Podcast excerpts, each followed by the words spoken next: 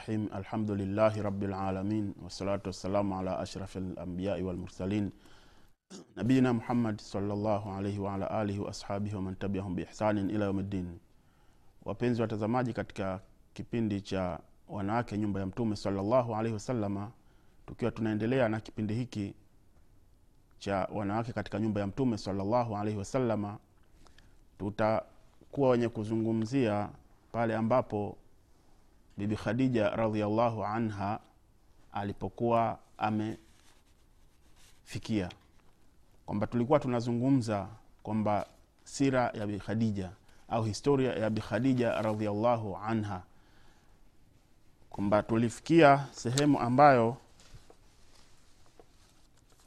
mauqifu ya bi khadija radiallahu anha. Na sasa tutakuwa wenye kuongelea ni namna gani subira ambayo aliyokuwa nayo bi khadija anha katika dini ya mwenyezi mungu na katika imani yake na katika hali ya kumnusuru mtume salallahu alaihi wasalama na tulizungumza kwamba bi khadija radiallahu anha alikuwa na nafasi kubwa kabisa ya kuinusuru dawa ya mtume salallahu alaihi wasalama ulinganio wa mtume salallahu alaihi wasalama na mtume salallahu alaihi wasalama yeye akaona kweli kabisa kwamba bikhadija radiallahu anha anamnusuru mtume salallahu alaihi wasalama kwa hiyo bikhadija radiallahu anha alimnusuru mtume salallahu alaihi wasalama pale ambapo mtume salallahu alaihi wasalama alipokuwa mwenye kuidhihirisha dawa yake na dawa hii pale ambapo washirikina na makafiri wa maka wakiipinga kwamba mtume salallahu alaihi wasalama asiwe mwenye kuwalingania katika uislamu na wala asiwe mwenye kulingania uislamu.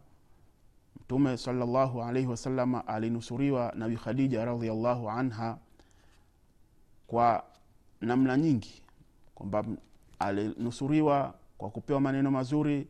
Alinusuriwa na, alinusuriwa na khadija radiallahu anha kwa khadija kutoa mali yake kwa mtume salallahu alaihi wasalama ili kwamba mali ifanye kazi katika uislamu. Na hii hapa inatupa sura kwamba leo kwamba wanawake katika uislamu kwamba wanatakiwa wanawake wajifunze kuwa wenye kutoa katika uislamu na kutoa kwao watoe katika kheri wawe wanashindana kutoa katika kheri kama namna ambavyo bikhadija radiallahu anha alipokuwa amejitahidi kwa kiasi kikubwa kabisa kuweza kumnusuru mtume salallahu alaihi wasalama kutoa mali yake kwa ajili ya ulinganio na pia kumpa maneno mazuri mtume salallahu alaihi wasalama ambayo ya kumtuliza ili kuona ya kwamba dawa yake anapopata tabu nje lakini akirejea ndani kwa bikhadija radiallahu anha anakuwa mwenye kupewa maneno ambayo ya taslia yaani ya kutulizwa ya kupozwa. Na wanawake haya ni mambo ambayo ya kuweza kuyachukua na kuyasoma na kuyazingatia na kuyafanyia kazi kuona kwamba pia vile vile wao wana nafasi kubwa kabisa katika ndani ya uislamu kama vile ambavyo alivyokuwa bikhadija radiallahu anha katika kumnusuru mtume salallahu alaihi wasalama katika, katika hali kama hizi ambazo tulizokuwa tumezielezea hapa kwamba mali ya bikhadija ilifanya kazi kubwa kabisa katika kumnusuru mtume salallahu alaihi wasalama na bikhadija radiallahu anha mwenyezimngu alimlipa malipo mengi kabisa kwani mtume salallahu alaihi wasalama alikuwa katika hali ngumu pale ambapo alipokuwa ameidhihirisha dawa yake na dawa hiyo ilikuwa hali ya kuwa watu wa maka wakiwa ni wenye kumpinga bi khadija radiallahu anha ilikuwa kwake yeye ni kuweza kumtuliza mtume salallahu alaihi wasalama na kumpa maneno ambayo yaliyokuwa mazuri. Na ndivyo ambavyo leo inavyotakiwa kwa wanawake wa kiislamu kwamba wawe wenye kuwapa maneno mazuri waume wao na wanaume pia vile vile wapokee maneno mazuri hayo kwani mwanamke naye ana dauru katika uislamu au tunasema kwamba ana nafasi katika uislamu katika kuweza kuinusuru dini ya mwenyezi mungu na pia vile vile kuweza yeye kama yeye mwanamke kujiheshimu kujichunga kujipa kuji, kujipamba na tabia ambazo zilizokuwa mzuri kama zilivyokuwa kwa bikhadija radiallahu anha. Mpaka leo hii tunamtaja bikhadija radiallahu anha kwa utajo ambao uliokuwa wakheri kabisa utajo ambao leo hii akitajwa ni kwamba anatajwa hali ya kuwa watu na kumwombea dua mwenyezi kwamba radhi za allah subhanahu wataala ziwe kwake yeye bikhadija radiallahu anha. Na tofauti na leo ilivyokuwa kwa mama zetu au madada zetu ambao kwamba imekuwa mtu ni kawaida kwamba kutokuwa na tabia mzuri au kutokuwa na desturi mzuri au kuona kwamba uislamu ni kitu ambacho kama chenye kumchelewesha bali kwamba mtu aishi vile ambavyo anavyopenda yeye au anavyotaka yeye ni kinyume ambavyo na mamama wema ambao waliokuwa wametangulia kama walivyokuwa katika nyumba ya mtume salllahu alehi wasalama wakeze mtume salllahu alehi wasalama ambao wao waliokuwa wakijichunga na kujiheshimu na kutokuwa wenye kuwa na khiana kuto, wali, ni, wana, ni wanawake ambao hawakuwa wenye kufanya khiana kwa mtume salllahu alaihi wasalama na ni wanawake ambao walikuwa wenye kukubali mafunzo kutoka kwa mtume salllahu alaihi wasalama mafunzo ya kumjua mwenyezi mungu subhanahu wataala mafunzo ya kumwamini mwenyezi mungu subhanahu wataala kwamba mwenyezi mungu subhanahu wataala ni, ni mwenye kuaminiwa mafunzo ya kujua siku ya mwisho mafunzo ya kuijua kwamba qurani ni maneno ya mwenyezi mungu subhanahu wataala mafunzo ya kujua qadar uwezo wake mwenyezi mungu subhanahu wataala wa kheri na washari mafunzo ya kujua kwamba mwenyezi mungu subhanahu wataala ana malaika na mafunzo mengi ambayo waliwapata kutoka kwa mtume salllahu alaihi wasalama na wao wakawa ni wenye kuwa na uaminifu uaminifu ambao uliowapelekea kwamba mtume salallahu alaihi wasalama awaamini na mpaka kuweza kuwaelezea katika sifa ambazo zilizokuwa mzuri. Hii ni tunaona kwamba ni subira ambayo bikhadija radiallahu anha alikuwa nayo kwa kwake yeye na katika nafsi yake.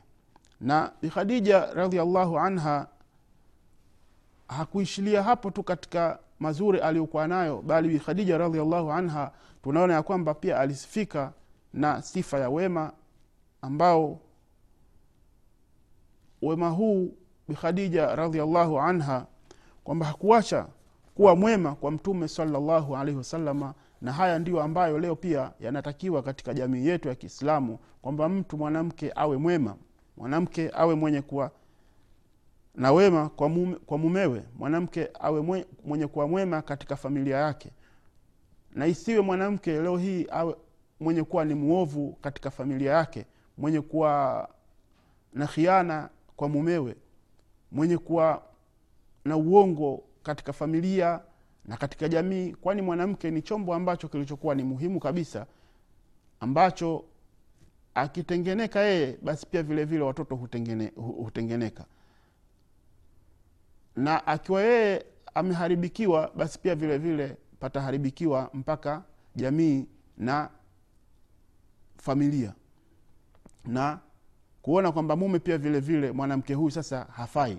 Kwani leo tunaona na tunapata habari na taarifa ngapi ambazo za kuona kwamba ni namna gani na kuona kwamba ni namna gani watu wanavyokuwa wanaishi katika majumba kwamba kuwepo na khiana kwamba watu uongo ndio chombo ambacho cha kwanza kubebwa kuwepo kwamba watu hakuna haki ya mume kwa mke na hakuna haki ya mke kwa mume na kuona kwamba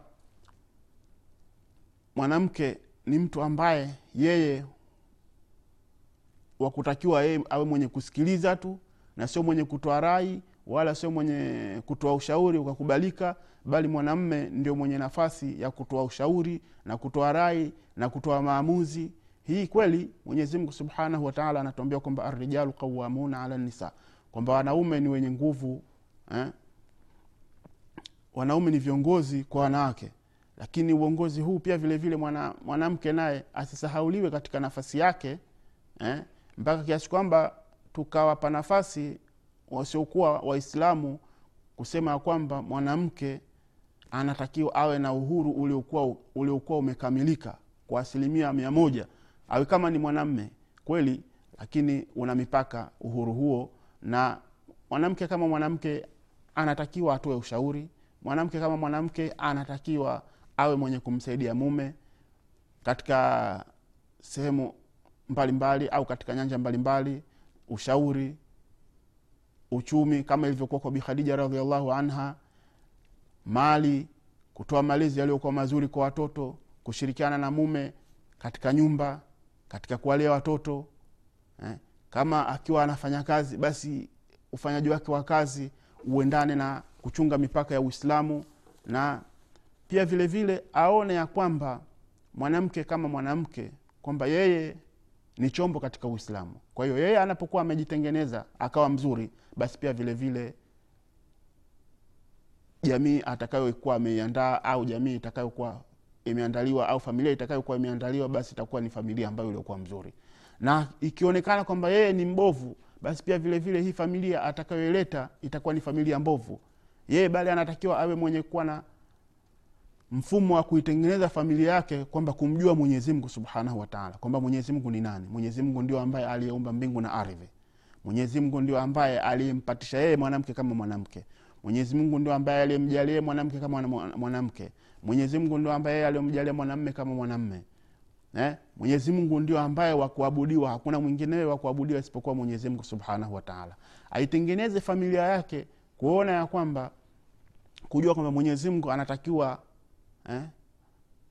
kuaminiwa kwamba kumwamini mwenyezi mungu subhanahu wataala na pia vile vile kuviamini vitabu vyake ambayo ni qurani eh? na suna ya mtume salllahu alehi wasalama mafundisho ya mtume salllahu alehi wasalama yaliyokuwa sahihi pia vile vile anatakiwa kwamba aamini kwamba aitenge, awatengeneze awaitengeneze familia yake kwamba kujua kwamba mtume salllahu kwamba mwenyezimngu subhanahu wataala ameteremsha malaika. Hawa malaika ambao waliokuwa wameteremshwa walikuja lengo la kufikisha ujumbe wa mwenyezimngu subhanahu wataala pia vile vile anatakiwa mwanamke kama mwanamke awe mwenye kuitengeneza familia yake na jamii yake kwamba kumjua mwenyezimngu na kwamba mwenyezimngu subhanahu wataala kwamba yeye ndio mwenye kuwa na uwezo wa katika kila jambo la kheri na shari. Mwanamke anatakiwa awe mwenye kujiheshimu. Mavazi yake chakula chake anachokula uchumi wake ambao anauchuma kama anafanya biashara afanye biashara katika njia ya halali. Na kama anavaa mavazi basi avae mavazi ambayo yanayokubalika katika uislamu. Asiwe mwenye kuvaa mavazi kama vile ambavyo anavyovaa leo hii dada zetu na mama zetu na ndugu zetu kiasi kwamba unapomwambia mwanamke kuvaa mavazi ambayo uislamu yanautaka basi anakwambia ni kumchelewesha yeye katika maendeleo. Au kwamba mwanamke leo hii anapoambiwa kwamba uchumi kufanya biashara afanye biashara za halali ajiepushe na biashara za riba ajiepushe na riba na afanye kazi katika, katika njia ambayo au katika sehemu ambayo sheria kama sheria inamtaka kwamba afanye kazi katika njia hizo kwamba asifanye kazi katika sehemu yenye mchanganyiko kati ya mwanamke na mwanamme kiasi kwamba pakawepo na fitina ndani yake. Lakini haya yote mtu anapokuwa ameambiwa basi anaona kwamba kana kwamba uislamu ni wenye kumchelewesha mwanamke na wenye kumrudisha nyuma kimaendeleo mwanamke na hivi sivyo kwani tunaona ya kwamba hivi ambavyo tunavyoelezea ndivyo ambavyo walivyokuwa wameishi wake wa mtume salllah salam katika nyumba yake na ndivyo ambavyo ilivyokuwa kwamba wake wa mtume salllahu alaihi wasalama wakawa wameishi na mtume sala salama mpaka mtume saa ameondoka na kisha wao wakawa wenye kusifiwa na kheri. Kheri hiyo ndio ambayo leo hii tunayozungumza hapa mbele yenu wapenzi watazamaji wa tv hii tv ya afrika. Lakini kwa kutokuwa na kujitambua na kujielewa wanawake leo hii katika jamii wanawake wamekuwa ni watu ambao ni biashara ambayo yenye kutangazwa na yenye kuuzwa katika ulimwengu kwa gharama ndogo kabisa kwa sababu kwamba mwanamke mwenyewe hakutaka kuwa mwenye kujitambua. Wapenzi watazamaji wapenzi waangaliaji wa kipindi hiki tunasema ya kwamba mwanamke kama mwanamke anatakiwa ya kwamba ajitambue. Na huu ndio uislamu na tusione haya ambayo tunayoletewa leo na wa magharibi kuona kwamba ndio maendeleo. Hapana. Atakapokuwa mwenye kujitambua mwanamke na kujiheshimu basi anaweza akaishi yeye mwanamke kama mwanamke katika hali ambayo iliyokuwa mzuri na mume akawa mwenye kumpenda na jamii ikampenda na yeye akapendwa na akaja kukumbukwa katika kheri kama vile ambavyo tunavyokumbuka leo hii eh? wake wa mtume salallahu alehi wasalama katika nyumba yake mtume salallahu alehi wasalama na kama tunavyoona katika historia hapa ni namna gani bi radiallahu anha alivyokuwa yeye mwenye kujiheshimu alijiheshimu alijichunga alikuwa mwenye kujizuia na kuto kufanya machafu na alijizuia bi khadija kiasi kwamba kila mtu akawa hakuna anachomsifia isipokuwa ni kheri na kwamba bikhadija radiallahu anha eh? bikhadija radiallahu anha kwa kujichunga kwake mtume salllahu alehi wasalama kulimfanya alipokuwa akiishi na bikhadija alikuja akaoa wake zaidi ya wanne mtume salllahu alaihi wasalama lakini hakuacha kumkumbuka bikhadija radiallahu anha kutokana na kujichunga kwake na kujistiri kwake na kuwa na, wema, na ukarimu wake na kutokuwa na na kuto kufanya yale ambayo mwenyezimngu subhanahu wataala aliyokuwa mwenyezimngu ameyakataza bali bikhadija radiallahu anha alikuwa mwenye kupenda watu alikuwa mkarimu eh? leo hii tunatakiwa tuji, tujifunze kuona kwamba wake au wanawake kwamba hawatakiwi kuwa na uchoyo. Wanatakiwa wawe wakarimu. Ukarimu wa ziada. Ukarimu kwa ndugu zao kwa familia zao. Ukarimu kwa ndugu wa, wa mume jamaa wa, wa, wa mume. Ukarimu kwa mtaa. Ukarimu ambao kama vile ambavyo sheria na uislamu ambavyo unavyofunza kwa umma huu ambao ukarimu huo utakuwa mwenye kumfanya mwanamke huyu mwenye kusifika katika sifa ya kheri. Isiyo kwamba mwanamke anasifika katika sifa mbaya ambayo kiasi kwamba mtu akenda katika nyumba anasema ah, nyumba ile pale hata maji ya kunywa huwezi ukayapata pale. Hii sio sifa mzuri kwa madada zetu kwa mama zetu kwa ndugu zetu kwamba bali mwanamke anatakiwa asifike na sifa ya kuona kwamba ah, ukenda nyumba ile mashallah kwa kweli hata kama kitakosekana cha kukosekana lakini hata maji ya kunywa utapewa utakunywa. Na ndivyo hivyo ambavyo walivyokuwa wameishi wake wa mtume salaa salama katika nyumba yake.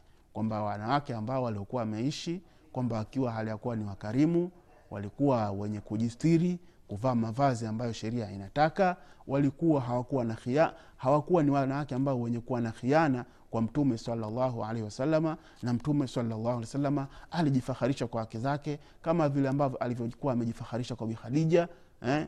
na hata kuambiwa kwamba bikhadija khairu nisai lalamin hivi jamani ndugu zanguni hatuwezi kutamani na sisi na kutaka eh? tufikie katika daraja kama hizi na kuwa kama wao kwa sababu wao walikuwa watu kama sisi isipokuwa tu mtume sallallahu salam ambaye yeye alipewa hususiyati ambayo alipewa kwamba umaalumu ambao wake yeye tu mtume sallallahu alaihi wasallam lakini hao wengine ni walikuwa ni binadamu wanadamu ambao kama sisi eh?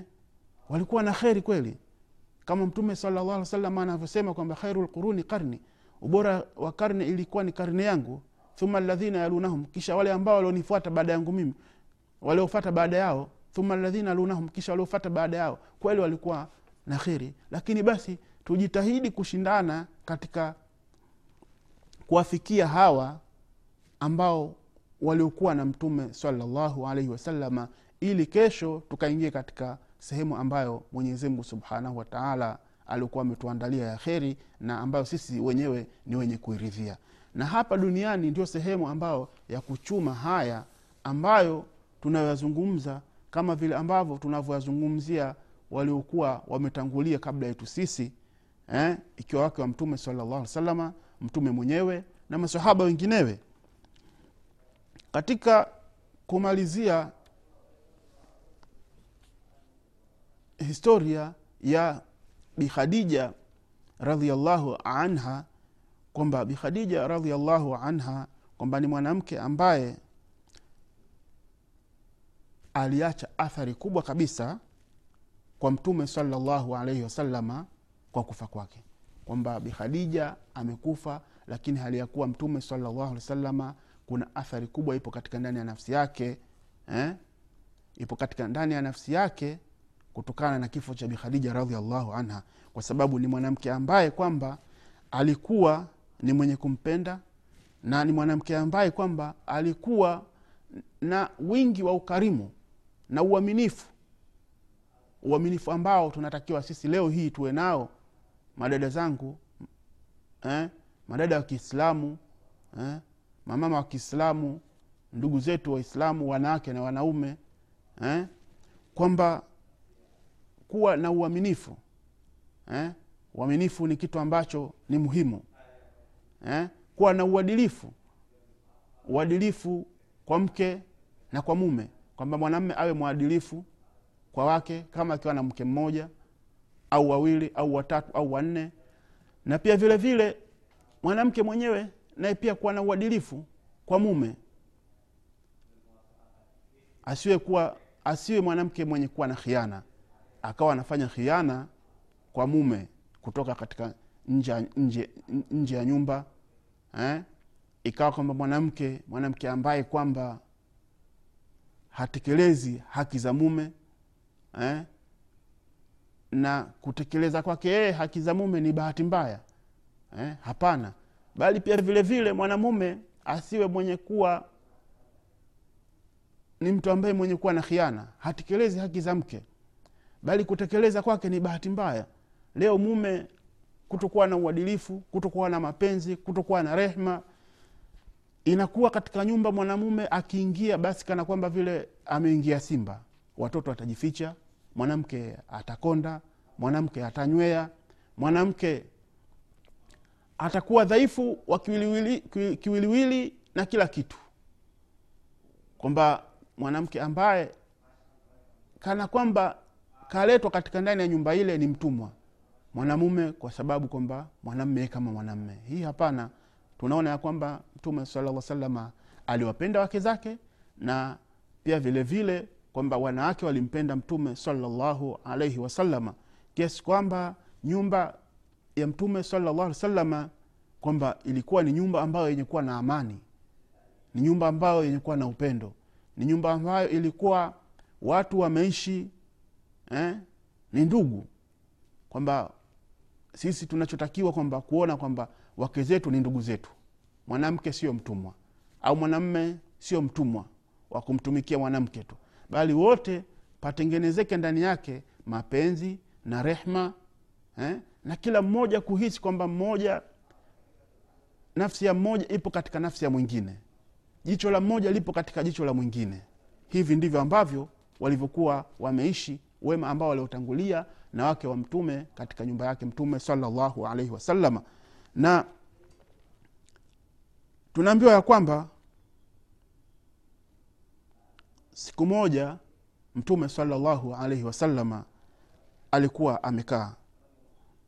Alipokaa alikuwa mtume saa salama kawaida yake kwa bikhadija alikuwa ni mwingi wa kumkumbuka kutokana na kile ambacho bikhadija alichokuwa akimfanyia mtume salaa salama katika mema na katika ukarimu na katika wema.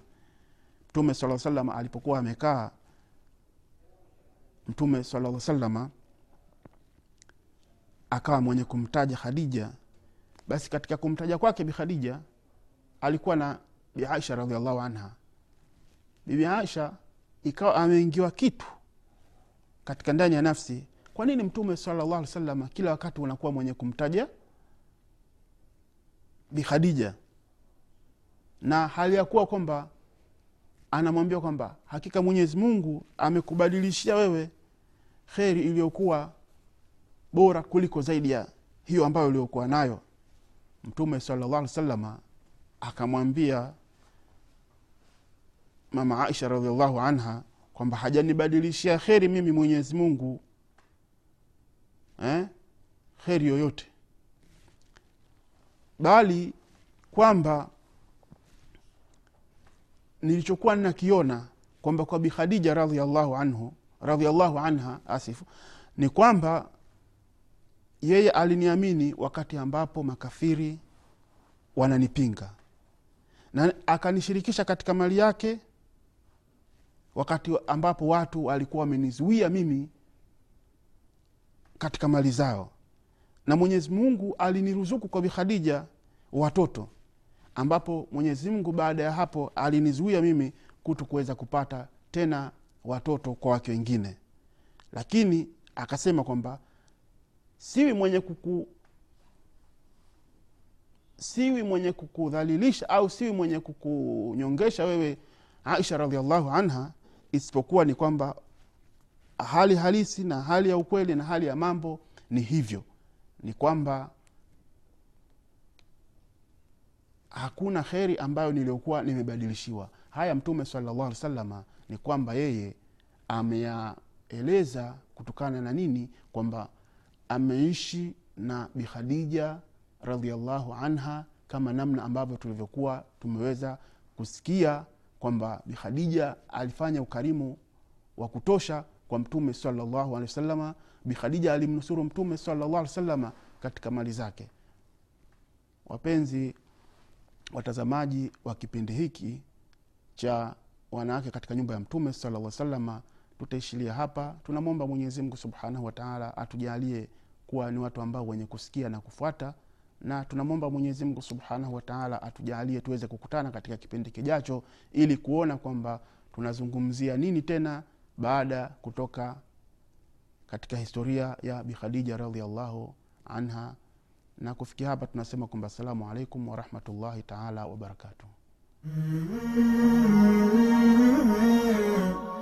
Mm-hmm.